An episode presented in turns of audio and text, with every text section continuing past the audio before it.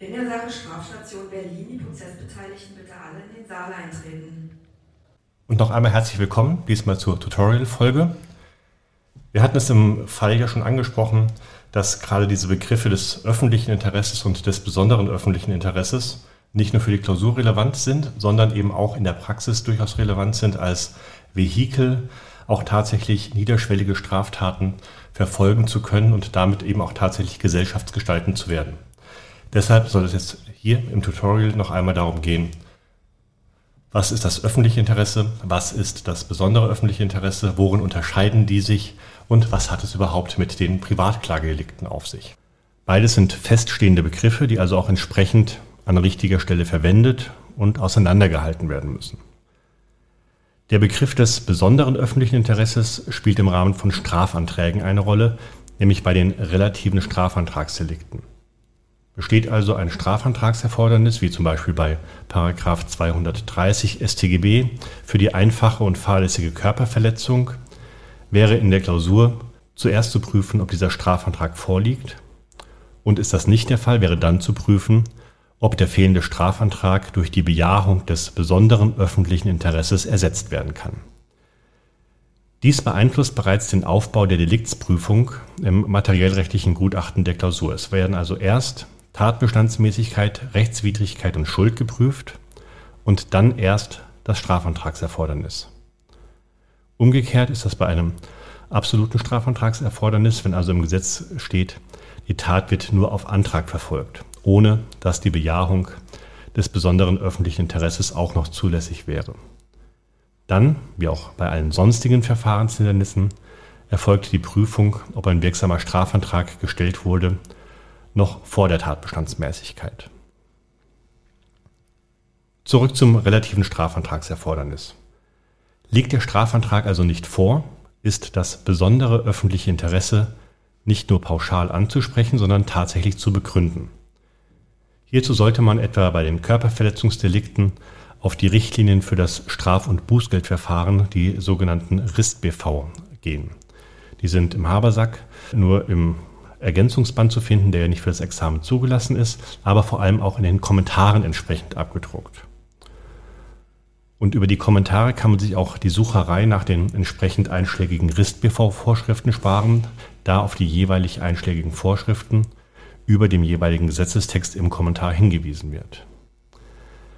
Für die Frage der Körperverletzung wäre das also zum Beispiel ein Verweis auf Nummer 234 RIST-PV und man kann und sollte dann abwägen, ob möglicherweise aufgrund der Vorstrafensituation, ob aufgrund der Schwere der Verletzungen, ob aufgrund der Tatbegehung in der Öffentlichkeit und anderer dort genannter Kriterien dieses besondere öffentliche Interesse an der Strafverfolgung bejaht werden kann.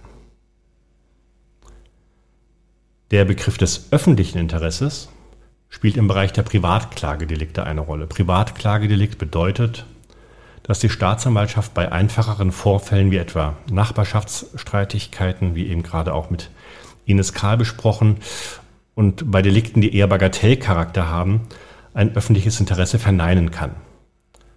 Damit besteht ein Verfahrenshindernis und damit kein hinreichender Tatverdacht. Das Verfahren wäre also durch die Staatsanwaltschaft nach 170 Absatz 2 StPO einzustellen, und zwar unabhängig von der Frage der Nachweisbarkeit.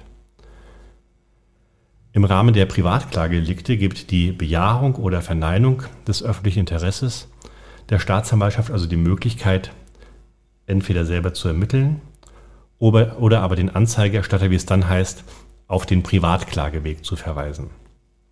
Man teilt ihm also mit, kümmere dich in dieser Angelegenheit bitte selbst. Du kannst gerne selbst Anklage erheben, aber für uns ist es zu niederschwellig, als dass wir jetzt von Amts wegen hier tätig werden würden.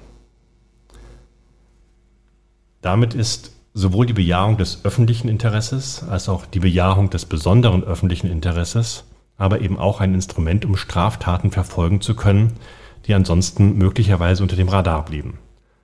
Also beispielsweise bei homophober Hasskriminalität.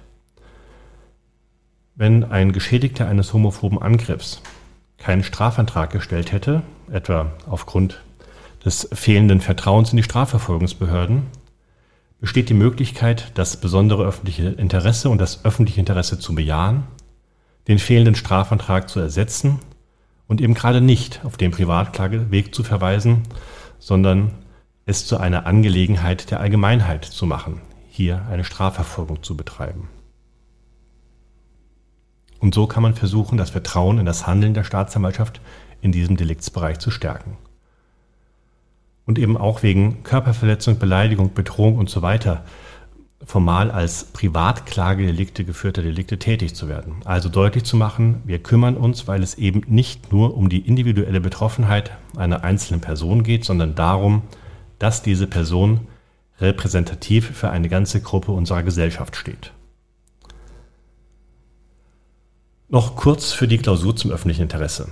Wenn im Bearbeitervermerk die Rede davon ist, dass ein öffentliches Interesse bejaht wird, bezieht sich das nicht auf die Frage von Strafanträgen, denn dann wäre es ja das besondere öffentliche Interesse. Es bedeutet, dass eine Verweisung auf den Privatklageweg ausgeschlossen ist. Besteht also ein hinreichender Tatverdacht hinsichtlich eines Privatklagedeliktes, ist dieses in der Klausur auch zwingend anzuklagen. Schließlich spielt das Thema Privatklagedelikte auch der, bei der Beschwerde gegen eine Verfahrenseinstellung eine Rolle und könnte entsprechend dem prozessualen Gutachten erörtert werden. Denn das Klageerzwingungsverfahren nach 172 StPO ist unter anderem nur zulässig, wenn es sich nicht ausschließlich um Privatklagedelikte handelt. Und deshalb kann auch eine Einstellungsentscheidung von einem Anzeigeerstatter in diesen Fällen nicht mit der Beschwerde zur Generalstaatsanwaltschaft nach 172 StPO angegriffen werden, weil diese an das Klageerzwingungsverfahren gekoppelt ist. Deshalb spricht man in diesem Zusammenhang auch von einer sogenannten Vorschaltbeschwerde. Erfolgt also eine Einstellung hinsichtlich eines Privatklagedeliktes, ist der entsprechende Einstellungsbescheid gerade nicht mit einer Beschwerdebelehrung, sondern mit dem Verweis auf den Privatklageweg zu versehen. Unbenommen bleibt es Anzeigerstattern, die mit einer Einstellung nicht zufrieden sind, eine allgemeine Dienstaufsichtsbeschwerde nach 147 des Gerichtsverfassungsgesetzes zu erheben. So, und das soll es wieder einmal für heute gewesen sein. Vielen Dank fürs Zuhören. Weitere Informationen zu gegebener Zeit auf unserer Website strafstation.berlin und dort auch wie immer die Möglichkeit, Anregungen, Kritik, Themenwünsche und so weiter uns zukommen zu lassen. Vielen Dank fürs Zuhören und bis zum nächsten Mal.